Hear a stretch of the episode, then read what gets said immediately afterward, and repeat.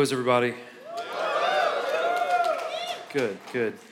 Glad you guys are here. So, uh, we've been working through the book of Matthew. We took a break from Matthew last week and did um, one of our baptism services that we'll do for this year. And I want to tell you guys, last week, last weekend, uh, we baptized 87, is how many people we baptized. Yeah, which is great. And we actually had a couple more get baptized last night. So, I don't know how many. It ended up being close to 90, I guess, in the last week. So, that's really, really good. That's something to be um, excited about. If you were here last week and you've never been here before, and you're coming again this week, we're back into what we normally do. We take whole books of the Bible, work through them line by line, chapter by chapter, verse by verse, all the way through. And we're in a book right now that, that I could make an argument that it's probably, make a pretty strong argument. I think it's probably the most important book of the Bible. It's kind of the book of the Bible where the whole narrative of the Bible kind of hinges on. And uh, it's the book of Matthew. It's the first book of the New Testament. It's mostly about Jesus, his, his not just his birth, but mostly his three years, three and a half years of ministry, and leading up uh, a group of individuals that he was going to send out to the entire world. And we did chapter four two weeks ago, and here's what we talked about in chapter four kind of three things. And it was not, not three levels, but maybe three stages that people are in in their walk. And the first one was, as we talked about how Jesus came to proclaim to make a proclamation. And that's that's like so there's a big crowd in here now. That's like when you would get in front of a large crowd and you would say the truth, right? Or you would you would proclaim some kind of good news to everyone. That's what Jesus was doing. And from that, you're going to have people that don't accept it, or you might actually have people that accept it and want to know more. And that leads us to kind of the next stage. So the first one was proclamation, the second one was going deeper into the teachings of Christ, right? So they heard the invitation, they accepted the invitation, and then they started to go deeper. And then the third thing we kind of talked about a couple of weeks ago is that when we have a relationship with Jesus, we experience healing. Now, that's not always physical healing, even though God is capable of that. There's spiritual healing, there's emotional healing, there's relational healing, there's mental healing, all these different facets that God can touch our lives and do stuff different with us. So, we talked a little bit about healing at the end of chapter four. Now we're getting into probably the most famous part of the book of Matthew. So, if the book of Matthew is one of the most important books of the Bible, chapters 5, 6, and 7 may be the most important chapters of that book. Very, very important. It's called the Sermon on the Mount. And we're going to take it really, really slow. And the reason why is the next three chapters are virtually all, if you have a Bible that has red letters, which indicates Jesus speaking, it's almost all red letters. So, virtually everything I'm going to read to you today is straight from the mouth of God. And so we're going to really break it down and spend a lot of time with it. And here's what we're going to talk about today. It's, it sounds super encouraging and happy uh, that you're not good enough and you're all going to fail. So I promise I'm going to turn that in a way to where you're going to like that phrase and not feel super bad about that phrase. But uh, that's, that's where we're going to end up today. So, um, okay. You should have got a notes handout if you walked through any of the doors. I, if you didn't go through the doors, I don't know how you got in here, but um, through any of the main doors, you should have got a note handout, and that has everything I'm going to say come through the ceiling. Or um, you should have got a note handout with everything I'm going to say in it. Everything should be on the screens around the room, wherever you're sitting. You should be able to see a screen. If you have a smartphone, everything is on the Experience Community app. All the ser- uh, all the uh, sermon notes and all the scripture. And if you have a physical copy of the Bible or in the New Testament, Book of Matthew, first book of the New Testament, and we're in chapter five, okay? We're only gonna do half of it today because there's a lot there, okay? But I, I, I think you're gonna learn a lot from it. Really, really good stuff, okay? All right, so I'm gonna pray and um, we'll jump into this and we'll see where the Lord takes us, okay? Father, Lord, I just wanna thank you. Lord, thank you, God, for everyone who came out this morning. Um, thank you, Lord, that people would come and they'd be willing to give up a, a couple of hours of their time, God, to worship and to hear the word and be with other brothers and sisters, God, and we just thank you for that, Lord. So I pray that you bless our church. God, not just our church, we pray that you bless all the churches that we work with uh, in other states and other countries. And we pray for every single church in our city, God, that you bless them. And we pray, Lord, that everything we do today, that it honors you and brings you glory, God. And uh, Lord, we also pray for the great nonprofits that we work with and uh, specifically special kids that we're working with this month, God, that you'd keep your hand on what they do, Lord. God, we love you be with us as we study your word today. And um, Lord, just teach us something new. Lord, we love you and we thank you and we praise you. And we pray all these things in your son's name, God, in Jesus' name. Amen. Okay, so I'm going to read little chunks and break it down. I'm just going to read one verse. It's going to go real quick here at the beginning, and uh, we'll break that down, okay? Matthew writes this. He says, When he saw the crowds, Jesus, he went up on the mountain, and after he sat down, his disciples came to him. Very, very short. So the crowds, so the more Jesus traveled and spoke, the more people came out to hear him speak. The crowd started getting bigger and bigger and bigger and bigger. And though Jesus taught a lot of people, he taught big crowds, right? This is a pretty good sized crowd. He would teach crowds, he would also teach people on an individual level. But his main focus was the 12 guys that traveled along with him. Most of his focus. And he would slip away from the crowds. He would take his 12 disciples and they would get alone somewhere and he would try to teach them. Now, what would typically happen is somebody would see him slip away, right? Hiding in the bushes, oh, there, there's Jesus over there. The crowds would kind of catch up with him. And so in chapter five, it probably began with his 12, and then as he went on, the crowd started to get bigger and bigger and bigger. That's probably what's happening in chapter five. So Matthew's gospel has been called discipleship training because the main emphasis that Jesus gives in Matthew is training up his followers. And so it's become a book that's been kind of given that title, discipleship training. Now, the masses of people were drawn to Jesus' teachings, but it was only the disciples, not just the 12, but people that followed him, that were willing to get deeper into the teachings and to submit to those teachings. So, what that means, it's the same for us today.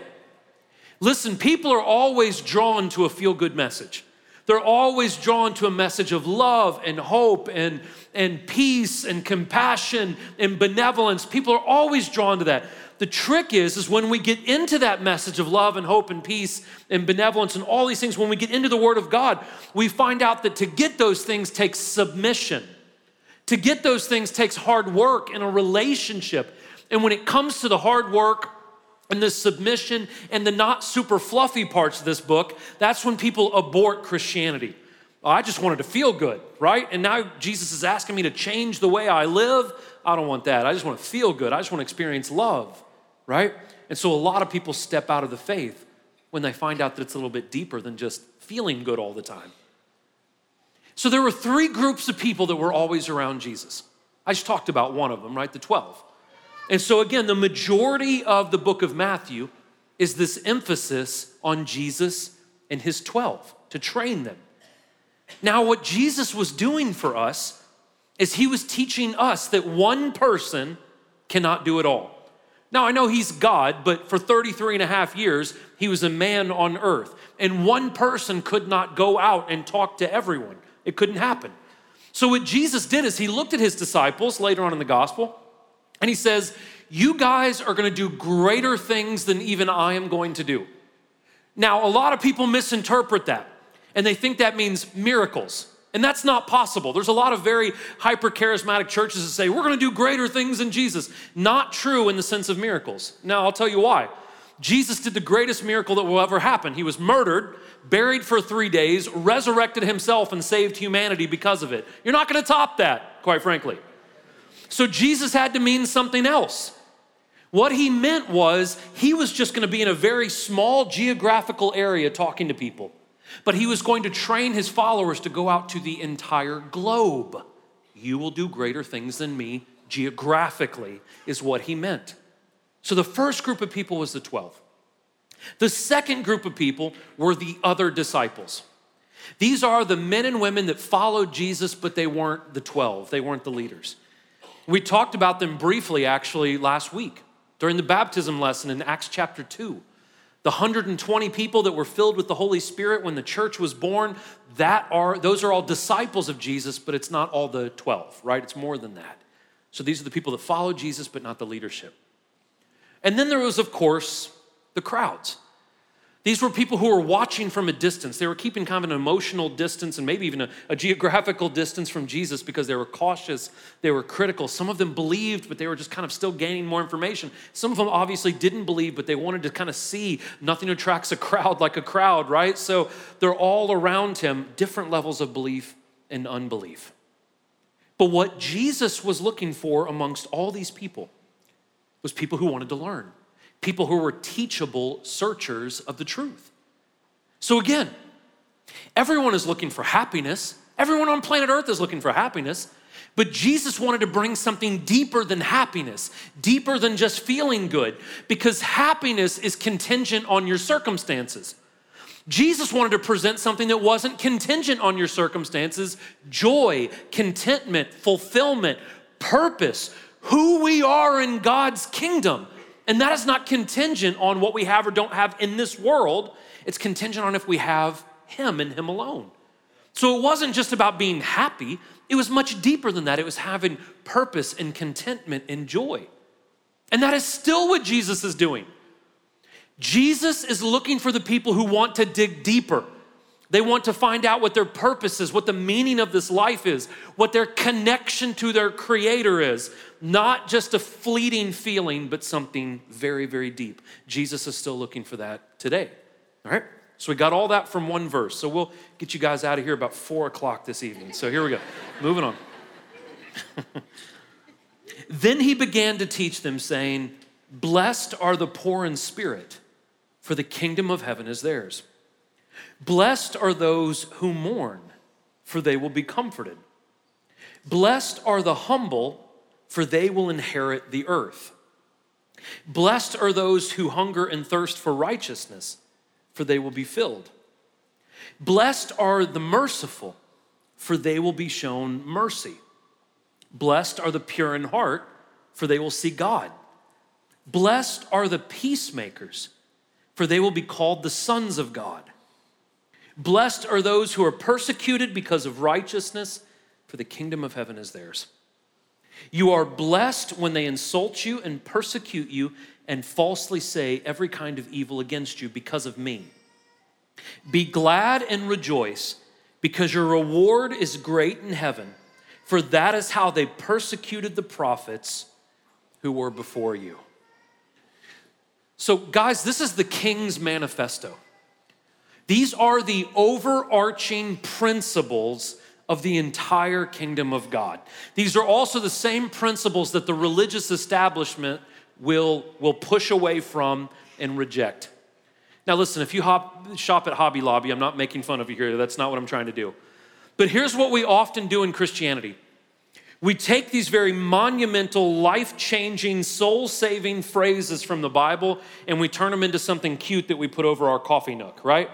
And what we do is like we get up, you know, like and, and we, we position our notebook and our bagel and our pad of paper and we put some like catchy phrase that it probably took us 45 minutes to write out that thing right there on your Bible. We take a picture and post it on Instagram so everyone will think we're great Christians. And what we've done is we've reduced these monumental principles of the kingdom of God into some kind of like catchy, cheap thing that you can go buy at a store and hang up somewhere in your house. There's nothing wrong with us having things in our house. There's nothing wrong with, I guess there's nothing wrong with the bagel pictures on Instagram or any of that stuff.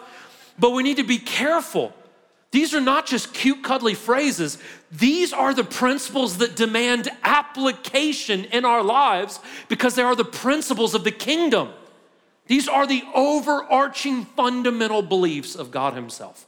And we need to take that very, very seriously. It's okay to have this thing written on your mirror when you wake up, but you better fully understand the weight of these phrases, right?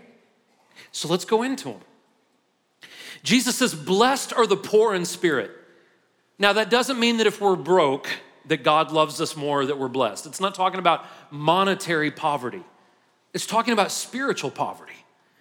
What that simply means is this Jesus is saying, Blessed are those that realize they are spiritually bankrupt if they don't have me.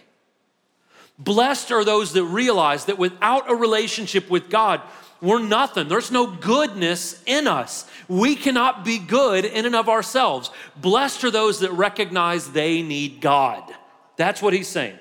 Blessed are the poor in spirit. And then he says, Blessed are those who mourn.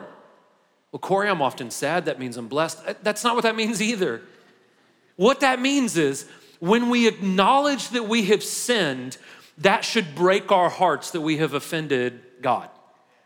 That when we have done something against him and we realize that, if we're living a certain way and then we read the Bible and we find out God doesn't like that, we should step back and that should break our heart. We should mourn. And we're blessed when, we're, when we mourn because that's gonna cause us to turn away from our sin and now focus on our Savior. Do you know what the problem is in our culture, though, right now, and a lot of it in Christian culture? Is we're not running after righteousness, we're running after self righteousness. What, what that means is this Oftentimes, when we realize we sin, and most of the times we kind of know we're sinning, but what we do to justify that is we say, well, this guy over here is doing something worse than me. That's not righteousness, that's self righteousness. I remember talking to a young lady one time years ago. She left our church over it.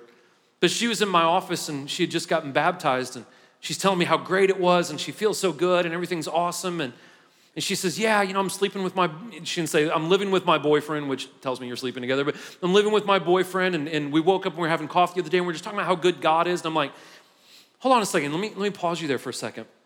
You know that sex before marriage is a sin, correct? That outside of that, that union, you're, you're not supposed to be having sexual relations. She goes, Oh, Corey, everyone has something. And I said, No, no, no, no, no. We're not talking about everyone. We're talking about you the one that stood in front of a crowd and professed that Jesus Christ is their Lord and Savior and that you're going to follow him. I can show you in the Word where what you're doing is wrong, and you're not allowed to skirt that. We're not talking about your neighbor, we're not talking about the girl down the street, we're, we're talking about you right now. So the question is do we care about righteousness or self righteousness? And so, do we hate sin so much that when we realize that we're committing it, it breaks our heart and we mourn about that?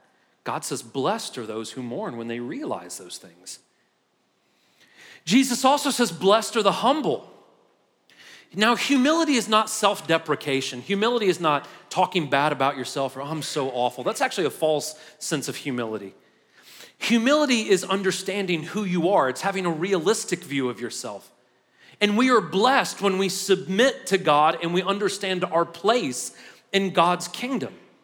But if we do have authority, if we do have influence or affluence, in this world, humility is, is, not, is not rejecting that power or not using that power, but using it in the right way, learning how to control our influence and our affluence and our power. And so, again, we live in a culture now that one of our biggest Achilles' heels right now is we just think way too much about ourselves, don't we? Get on people's Facebook pages, right, or their Instagram when it has like the description of who they are. I always get a kick out of these, right? We should just make a book of these. And so people write on there, there's like, you know, here, here's, I'm Corey Trimble, world traveler, entrepreneur, game changer, visionary. And like, you've never been past Lexington, Kentucky, and you've never had, you know, a 40 hour work week. But, but, and you own an Etsy store. That doesn't make you an entrepreneur. So, like, sorry if you're from Kentucky or own an Etsy store. I didn't mean that bad. I'm sorry. But, but the point is, is we think way too much about ourselves. We're not very humble. Jesus says, Blessed are those who are humble, and those people will inherit the earth. Now, I don't have time to get into that, but if you get into Revelation chapter 20, the millennial reign, you can go, you can go down the rabbit hole of Revelation by yourself this week, uh, but read Revelation chapter 20, and that's what that's referring to. So, the first three principles lay a foundation. Basically, the first three Beatitudes tell us as believers how we should respond to Jesus. We should acknowledge our sin we should feel remorse for committing that sin, and we should humble ourselves and let God change us. That's how we start off. That's what the foundation is that Jesus just laid. And if we will do those things, it shows that we hunger and thirst for righteousness. What that means is this it refers to people who have the desire to do what God wants them to do, not what the world wants them to do. That they have a hunger and a thirst for righteousness. What that means is we have to place our feelings aside and adopt God's feelings on whatever the matter is how we live, what we do, how do we talk to people, how we work, how we raise our kids, how we're a spouse, whatever. Well, Corey, I feel like this. Well, your feelings can be very deceptive. Feelings are wonderful servants, but horrible masters. We're not to follow those feelings. We're to follow the Holy Spirit that is in us because the Bible says our heart can be deceptive. Above all other things, our heart can be deceptive. So we need to read the Word of God and we need to replace our feelings for God's feelings on certain matters. Blessed are those who hunger and thirst for righteousness. And it is that hunger for righteousness that eventually changes our heart. The transformation of those who hunger and thirst for righteousness go to the next set of beatitudes the merciful, the pure in heart, the peacemakers. What happens is, is when we understand our own sin and we understand how, how God has shown us mercy, we start to show that mercy to people around us. When we replace our desires for God's desires, not our goodness, because we don't have any, but when we allow His goodness in, that's when we start to have a pure heart from God's grace. And the peace is an internal peace. This doesn't mean politicians that keep us out of war. That's not the kind of peace Jesus is talking about right here. Do you know what Jesus does? Jesus asks us to go a little bit deeper. So, what we tend to do is we tend to look around and we say, we need world peace. We need, look at all this evil in the world. Look at all these bad things. And what Jesus says is, He goes, no, no, no, don't look at them. Let's talk about the evil inside of you. Well, we need world peace. Jesus says, let's talk about the peace inside of you. Do you have it? There will never be a world peace until we have an internal, personal, individual peace. So Jesus says, Blessed are the peacemakers. That means blessed are the ones that let the Prince of Peace inside their own hearts. Blessed are the ones that have peace inside themselves, not the ones that stop war. That will come later, but it starts at the heart. That's what it means. it says, For the kingdom of heaven is theirs. Verse 10 through 12 talk about the reward for following Jesus, the reward for those who are persecuted because of righteousness. Now, look at what that says there. It doesn't say that just because you're persecuted, you get to go to heaven. This sounds insensitive, and I don't mean for it to be. But just because we've been dealt a bad hand in this life does not grant us an eternity with Jesus. The only thing that grants us an eternity with Jesus is a relationship with Jesus. And so a lot of people say, oh, man, my life's, my, my life's been rough. Well, I'm sorry to hear that, but that's why we lean on Jesus Christ. And so the only way that we inherit the kingdom of God is to have a relationship with Him, to pursue Him, to suffer for Him. Now, that doesn't mean we go looking for suffering. Doesn't mean we find like the most hostile areas to Christianity and walk around with a big, you know, cross on our shirt, you know, like with a bullhorn telling everyone how they're going to go to hell. We're not, we're not supposed to go looking for persecution, but we're blessed because, guys, quite frankly, persecution is going to find us. So our ultimate reward is not here. Jesus said, Be glad, rejoice, because your reward is great in heaven. Jesus doesn't necessarily promise us an amazing reward in this life. Now, guys, we are blessed. Sometimes we're too entitled or busy or distracted to recognize how blessed we are, but we're blessed, guys. The fact that we can do what we're doing right now is a, is a blessing. But we need to understand as Christians that our ultimate blessing, we're not going to realize how much the seeds that we've planted in this life have produced until the life to come. That's when we're going to realize that God has really honored all of the things that we have done. But here's where we struggle we become so entitled. Sometimes we become a little lazy. Sometimes we become impatient. And because we want all of our blessings now, we get discouraged. When Jesus said, I don't promise you all your blessings now, I promise you all your blessings in the life to come. Okay? Everyone still with me? you are the salt of the earth. But if the salt should lose its taste, how can it be made salty? It's no longer good for anything but to be thrown out and trampled under people's feet. You are the light of the world. A city situated on a hill cannot be hidden. No one lights a lamp and puts it under a basket, but rather on a lampstand, and it gives light for all who are in the house. In the same way, let your light shine before others so that they may see your good works and give glory to your Father in heaven. I love this part. So, Jesus actually hasn't gotten into his sermon yet. He's still talking more than likely to his 12. Now, what he's doing is he's looking at his 12 and he's saying, Look, guys, you guys are going to have a monumental impact on the world around you. You are going to, if you will follow me, you're going to change a lot of people's lives. Now, listen, we need to be careful with this. I don't know if anyone else in the room does this. I'm a fixer by nature. If someone comes to me with a problem, I'm like, let's get on a whiteboard and write out action steps and let's fix this, right? But do you know what I've had to learn over the years? I'm not Jesus. I can show people the word of God. I can pray for them. I can be for them, be, be there for them to the best of my abilities. But I'm not Jesus. And you need to know that too. You're not Jesus. We cannot save anybody.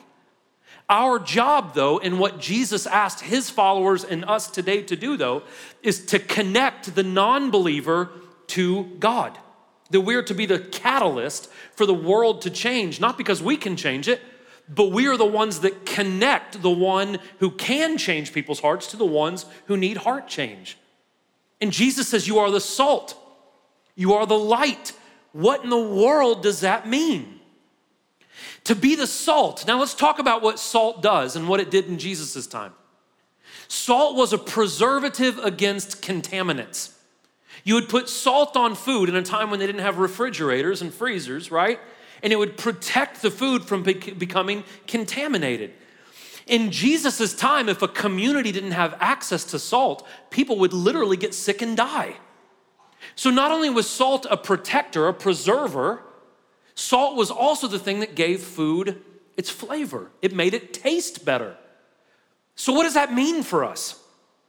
It means that as Christians, we are to educate other people about the contaminants uh, that can get into the soul and spiritually kill them. We are to be the ones to present to them the thing that protects them from outside forces that can ruin their life and wreck their soul. We are the salt. Not only are we to be the salt that is, is a preservative, we are also to be a source of creativity and excellence. Listen, Christians should make culture better. They should make life better for those around them.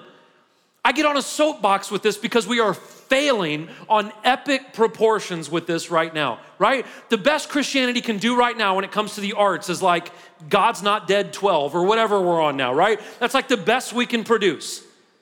Well, I just offended someone, didn't I? But let's just be frank, guys. Let's be honest. We don't produce the best music. We don't write the best movies. We don't make the best art. We're not leading in the marketplace. We're not the best scientists. And that's not the way it's supposed to be. The first thing in the Bible that you learn that God is, is a creator, an artist. And once upon a time, the greatest musicians in the world, the greatest scientists in the world, the greatest, the greatest artists in the world were all believers in God. What has happened to us? We have the most creative force in the universe living inside of us, and the best we can do is God's Not Dead, part 12, right? That's a problem with us. Not only that, listen, Christian businesses, I'm not saying businesses that do Christian things, businesses owned by Christians should be the most efficient, excellent businesses in the entire marketplace. We should be the hardest workers, we should be the best at what we do. We should be the ones working the hardest at MTSU and at our schools because the source of all creativity, the source of salt, is in us, right? Moving on. Okay, I'm so sorry. So, what does it mean to be the light? Well, to be the light is to be similar to the salt. It means that if, if we're Christians and we have the light in us, right? I am the way, the truth, and the life. Anyways, but if, if we if we have that light in us, that we're to be a good example, a good influence to the people around us. The function of light is to make truth and reality more visible. It's to illuminate what is real. Light offers guidance, light offers direction. But to be the light, we must be connected to the light, right? If we're to be a source of light, it means we have to pray. It means if we're going to connect people to words that are going to change their life, we better be reading this thing. It means that we need to be a part of a church community. This is important what we do right now because it is discouraging out there. And when we get together, we encourage ourselves, right? We lift each other up, we edify each other. If we're going to be the light, we have to be connected to the light. So we're to model this. Look at what Jesus says. Jesus says you don't light a light and then cover it up with a blanket, right? You don't turn on a flashlight and like hold it under your shirt. No, you you use it to see things. So Jesus says don't cover that light up. Put it somewhere where it illuminates the entire house. What does that mean? It means that wherever we go, wherever we work, whatever we do, do it with integrity. Do it with honesty. Do it with clarity. Work hard and work your best. Love other people and show them respect and care. And also, don't shy away from your faith and the responsibilities of your faith. Well, Corey, I don't want to offend everyone. Everyone's already offended, right? Jump on that PC bandwagon and just tell people that you love Jesus, right? You're gonna offend people regardless of what you do. That doesn't mean that you walk into Starbucks with a KJV and just start beating people to death with it, right? That's not what we do. But build relationships with people, get to know people, invest in people, and pray that God naturally opens up the door for you to share your faith, and I guarantee you He will. But here's the thing, guys. We can feed all the people in this county. We can love all the people in jails. We can know everyone at every coffee store we go to and everything else. If we love people but never share with them the most important information they can ever hear, we are not loving them the way that we should. Right? Uh, okay, I feel like I'm just like yelling at the wall today. I'm so sorry, guys. Let me keep going. So, Jesus is all about the state of the heart. We're called to go out and do good things, not so people can say we're good, but so they can say God is good. Later on, Jesus even says, Don't go out and do good things so everyone's gonna think you're amazing. He even says that you'll get a reward, which means people will think you're great, but you're not gonna get a reward from me. So we're to go out and do good things not because we want to look better, but because we truly love God and we truly love others. What that means is this guys, we must constantly be taking an inventory of our own heart. Because listen, we can do the right things for the wrong reasons, and eventually that facade is going to fall apart. We can put all the bumper stickers on the car. We can come to church, you know, nine times a week. We can do all this stuff and we can post it all on Facebook every time we tip well. Look, look how good I am. We can do all these things. But if our heart is not in the right place, eventually that facade is going to break down, right? Because it becomes self serving, it becomes corrupted, and we have to take an inventory. Next part. This is where it gets a little deep. Don't think that I came to abolish the law or the prophets. I did not come to abolish, but to fulfill. For truly I tell you, until heaven and earth pass away, not the smallest letter or even one stroke of a letter will pass away from the law until all things are accomplished. Therefore, whoever breaks one of the least of these commands and teaches others to do the same will be called the least in the kingdom of heaven. But whoever does and teaches these commands will be great in the kingdom of heaven. For I tell you, unless your righteousness surpasses that of the scribes and the Pharisees, you will never get into the kingdom of heaven. That's interesting. So when Jesus refers to the law and the prophets, he's essentially talking about the Old Testament. Now, to the religious leaders in Jesus' time, when Jesus started teaching, they would have thought he was the antithesis of the Old Testament rules and laws. But Jesus was not the antithesis, he, he wrote those laws. He came to be the perfect example of how to live out the law, not to oppose it, but to fulfill it. Now, when I say law, let me clarify. We're going to focus on the Mosaic law, which is the Ten Commandments, right? Exodus chapter 20. We're not talking about the Levitical law. You're like, oh, thank God I can eat shrimp, right? So, like, there's all these different laws that, that have passed away because the Levitical uh, order has passed away. Things like can't trim your beard a certain way, can't blend cotton, can't get tattoos, can't eat shrimp, things like that, right? Those things have passed away. That's not the law we're talking about. We're talking about the Mosaic law, the Ten Commandments. Now, the law, the Ten Commandments, cannot save you. they can only define what we should and shouldn't do. They can define sin, not save us. Even if we could keep all of the Ten Commandments, which Jesus tells us we cannot, it is only by God's grace that any of us are saved. Okay? So we're gonna, we're gonna, this is gonna build on each other.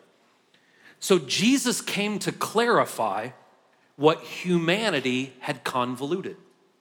God gave us 10 very simple commands, right? Exodus chapter 20. 10 very simple. It doesn't take a, a rocket scientist to understand the 10 commandments. So he came and he said, I didn't come to abolish those. I came to bring clarity to what the intention of those laws were. But humanity had taken those 10 commands, and by the time Jesus came onto the scene, there's somewhere in the neighborhood of like 1,500 amendments to the 10 commandments. So humanity had taken 10 simple things and made it really, really complicated. So Jesus came to fulfill the law by teaching its real intentions and by perfectly keeping the law. He came, he fulfilled all the Old Testament prophecies and he also provided the means of salvation, which means Jesus died on the cross and paid for all of our sin. Okay? Jesus also came to teach us something that was impossible to do without his help following the Ten Commandments. Here's where we're gonna go from here on out. What we tend to do is we think we need to fix everything on the outside and then eventually our heart will change. And Jesus says, You've got it backwards. We need to start with your heart, and from your heart, everything externally will change. So, what we do is we, we like rules. I know we, we say we don't like rules, but really we do. We like things to be written out so we can make the checklist. Okay, I went to church. I gave my check this week. Uh, I'm in a small group. I, I help people once a month doing this. Okay, I'm good. And Jesus is saying, look, we're not talking about these external standards because our identity as a follower of God starts from here and works its way outward. So we can only honor the rules, we can only honor the law when we have a relationship with the author of the law, when we have a relationship and we're receiving the grace of God in our lives. I'll, I'll keep going. So, what this means is this righteousness or goodness only comes when we depend on His righteousness and goodness because we don't have any. So, the only way we can be good is if we live in His goodness. Now, that doesn't mean that works don't matter, works do matter. James even said that faith without works is dead. But our works only have value when we depend on God's grace and when we depend on God. So, God is not asking you to be perfect. God is not asking anyone in this room to be perfect. He knows we're not going to be. What God is asking us is to be dependent. Don't be perfect, be dependent. Lean on me. Because even at our very best, we will fall flat if we do not have God in every facet of our lives. The only way to be righteous is to have God's righteousness in us, to have a relationship, to have His Holy Spirit with us. And so Jesus said the law is gonna stand. It's there, it's gonna stand until heaven and earth pass away. So, whenever I hear Christians say, man, Jesus abolished the law, no, he didn't. He just said right there, he came to fulfill it, not wipe it away. And he said it's not to be tampered with. Not even one stroke of one letter should be tampered with. So, what does that mean for us today? What it means is this we are incapable of hitting the target. But what the Ten Commandments do is at least it gives us something to aim for. What the Ten Commandments do, right? Thou shalt not lie, thou shalt not covet, thou not shalt bear false witness. That means gossip. Thou, thou shalt not murder, thou shalt not kill. All these different things, right? Honor your father and your mother, all these different things. They define what is right and wrong. And the trick for us is, is though we are incapable of always achieving those things, at least we know God's expectations and it highlights how dependent we must be on God. The only way I'm gonna hit that target is if God guides my arrow. I do my best to hit it, but I'm incapable. So I have to lean on God to help me hit the mark. That's what Jesus is saying. You're incapable of doing this life on your own. You're incapable of, of being good and righteous. You're incapable of having a healthy relationship with God unless I help you. That's what Jesus was saying. And then here's what Jesus does, guys. He always asks us to go deeper, deeper, deeper, deeper. That's what he says to us. And he looks at his followers and he says, You guys have to be more righteous than the religious leaders. Do you know what he's saying? In their culture, the religious leaders, they wore the right clothes, they did all the right ceremonies. They got to go to certain parts of the temple that no one else could go to. It was impossible. Listen, listen. It was impossible to be more religious than the religious people. But Jesus said, I don't want you to be religious. I want you to be relational. I don't want you to try to do all these external religious practices. The way that you're going to become more righteous than the religious people is they think that wearing the right clothes and getting the right Christian tattoo and all the bumper stickers and going to church and making sure everyone sees you in your nice suit, they think that all the religious practice makes them good. And Jesus is saying, no, no, no, no, no. It is your heart, it is something deeper. It's not the what. Jesus wants us to think about the why before we even try to accomplish the what. So Jesus is saying, don't be religious. Have a relationship with me. That's what Jesus was encouraging his disciples to do. It starts here, and then it starts to penetrate and activate and change how we do everything. Do you know what that means in our modern day vernacular? You can come to church every single week. You can give millions of dollars to the church, which you're welcome to do. You can do all those things. But just because you do those things doesn't make you good. It is only a relationship with Jesus Christ that we can be righteous, that we can be holy. It's not what we do, it's why we do it. Well, I go to church. Why? Why do you go to church? Because it's good for business? Because everyone thinks you're a good person? Because it somehow alleviates this guilt you feel for living like hell the other six days of the week? Why are you here? It's not just what you're doing, it's why we do it. And Jesus wants to get to the core of us. Not just how we look, not just what we drive, not just in the neighborhoods we live in. Who are you in God? He wants to cut to the core of our hearts. Why? Why? Why? Well, God, I feed all these people. God, I do all these things. God, I've done all these things. And it says later on in the Gospel of Matthew that Jesus is going to look at some people and say, but we didn't have a relationship. I don't know you. I don't know you. It's why, it's deeper than just what. What Jesus came to do, almost the whole of the entire book of Matthew, is the contrast between a pseudo righteousness and a true righteousness. Religious practice versus a relationship with your Creator. What does this mean? It means that what we do is irrelevant if why we do it is not for the love of God and people. We can fix world hunger right now, but if we're only doing it for us, it's just garbage. It's not doing what, the God, what God wants us to do. If it's not for a love of Him and a love of other people, why we do things, it matters. So our salvation is contingent on the condition of our heart the state of our heart in relationship to God. Because, guys, apart from Jesus, we're no good. Whenever people tell you just look inside yourself, man, if you look inside yourself, you're gonna see some ugly stuff in there. That's why we invite the light in. It's a bunch of darkness if we don't have Jesus in us. So, whenever people say, look inside yourself, yeah, do that. You're gonna find a lot of pain, a lot of anger, a lot of hatred, a lot of ugliness in there. That's why we don't look to ourselves for the answers. We look to Jesus for those answers because on our, on our own, apart from Him, we're never good enough, regardless of religious practice. That being said, though, what we do does matter. It's not just our intentions, right? I appreciate good intentions. Well, Corey, I didn't intend on cheating on my wife, but you still cheated on her. It's still wrong. I'm glad you didn't have the intentions to do it. But, but you did. And so what we do does matter. But our actions flow from a heart change. We don't do actions and then expect the heart to change. We let God change our heart and then He changes the way we think and act. It's actually the definition of repentance.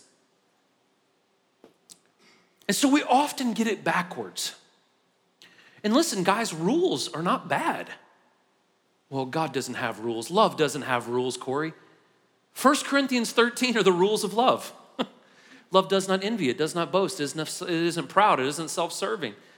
Love is slow to anger. It, it, yes, the Bible defines the rules of love. God didn't come to eradicate laws or rules.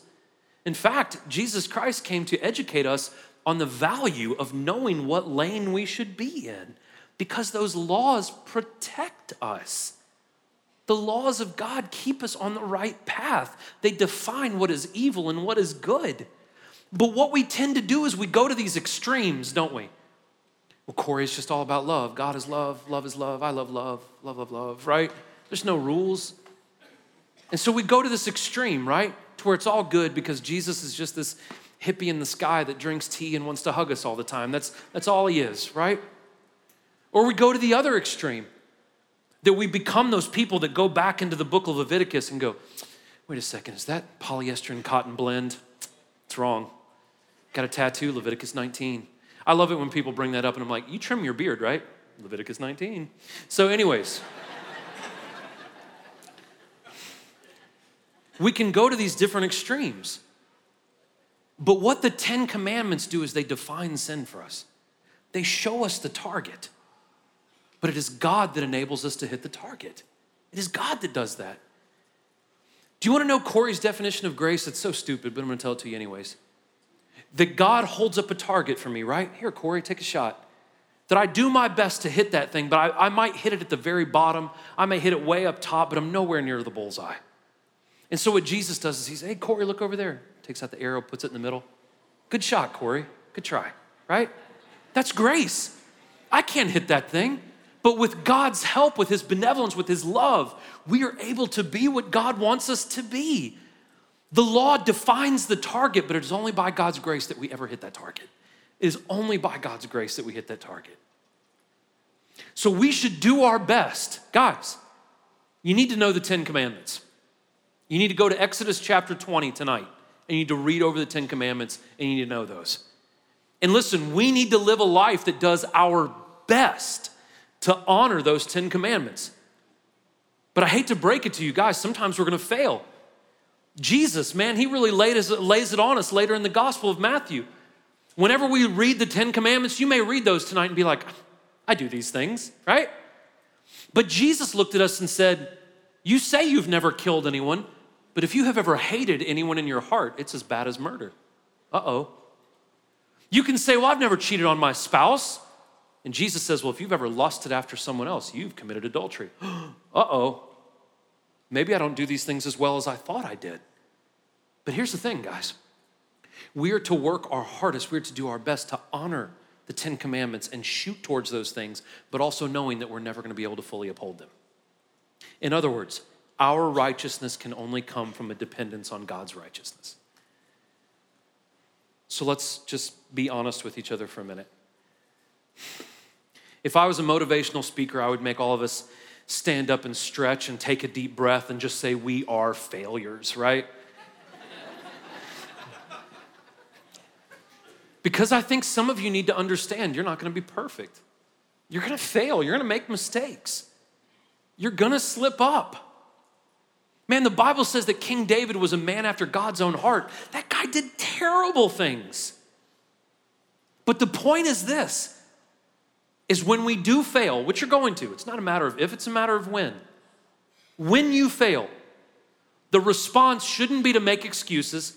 It shouldn't be to say, well, Corey said we were going to fail, so, you know, whatever. It shouldn't be to point at our neighbor and say, well, they're worse than me. That's self righteousness. When we mess up, we need to go back to Jesus Christ. And we need to say, God, forgive me. Because remember, blessed are those who mourn. When we realize the sin in our life, it should upset us and we should go back to Jesus. Listen, not you don't have to like grovel and, and, and, beg for weeks and hit yourself with a whip to somehow get God's forgiveness. If we genuinely regret the decision we've made and we go to Him and say, Father, forgive me, He says, It's forgiven, it's gone. And Jesus will never hold that against us again. But we've got to keep repenting, we've got to keep going back to the cross, we've got to keep leaning into the grace and goodness of God. But keep trying to hit that target. Keep trying to live to where God wants us to live. And with Jesus' help, we can be righteous, but we're all gonna fail. We're also not good enough. I hate to break it to you. There was a, a buddy of mine that came up to get baptized last week. Great guy. I, I consider him a pretty good friend. I, I, really love him. He's got a great personality. And he came up, and, and he and his whole family were up there, and, and he's just bawling, man. I mean, just weeping. I looked at him and was like, man, what, what do you, this is a great thing. Like, what, what's wrong? You seem so upset. And he just said, Corey, I just don't feel worthy. I said, well, you're not. None of us are, right? But I said, that's a reason for celebration. The fact that we're not good enough, but Jesus loves us so much that he would die on a cross. That's how fantastic our God is.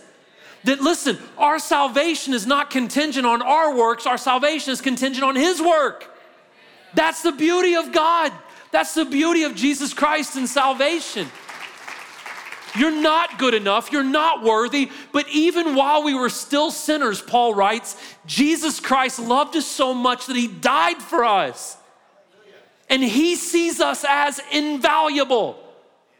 Are we worthy? Heck no. But that's what makes God the beautiful thing that he is is he sees how unworthy we are and he says, I love them. And I love them so much, I'm gonna send my only son to die for them and resurrect and then fill them with our Holy Spirit. That's how much he loves us. And he wants us, anyways. Not just that. One day, because the Bible says all of us will one day stand in judgment. And when we walk up there, and I don't know if we'll know it or not, but I think we will, that we have not done enough to earn heaven. But what's beautiful is Jesus is going to stand in front of each and every one of us that follow him, and he's going to say, I can vouch for them. And we're going to get in. That's how much God loves us. Are we going to fail? Yeah, you're going to fail. Are you good enough? No, you're not good enough. But Jesus is. And he loves you more than anything he has ever created. And that is good news. That is good news. Would you bow your heads with me, please?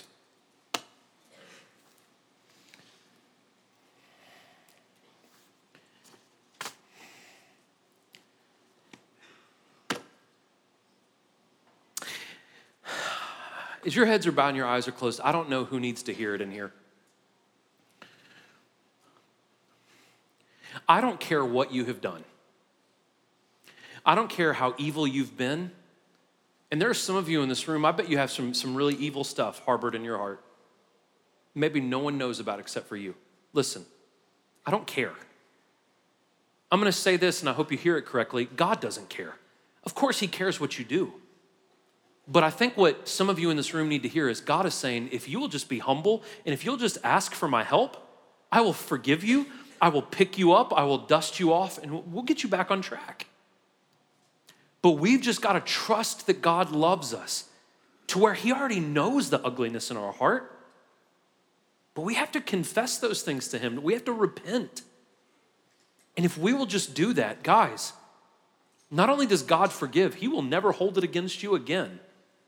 The Bible says that when we ask for forgiveness, it says that our sins are cast into the deep sea, as far as the east is from the west. That's what the Bible says. I think some of you in this room need to be encouraged just to say, God, I am so sorry. And God is going to pick you up and He's going to restore you. If you are in this room, though, and you don't have a relationship with God, maybe you're not a believer, maybe you're on the fence. Up here on my right, your left, Pastor Mike is up here. Pastor Mike would love to talk with you. He's not afraid of hard questions. He would love to get together with you if it's a, a, longer conversation. Come up here and ask Mike anything you want to ask him. There's also men and women on both sides of the stage that would love to pray for you, anything you may need. And here's the last thing, guys. Your heads are bowed, your eyes are closed. Maybe it's been a while since you've heard this.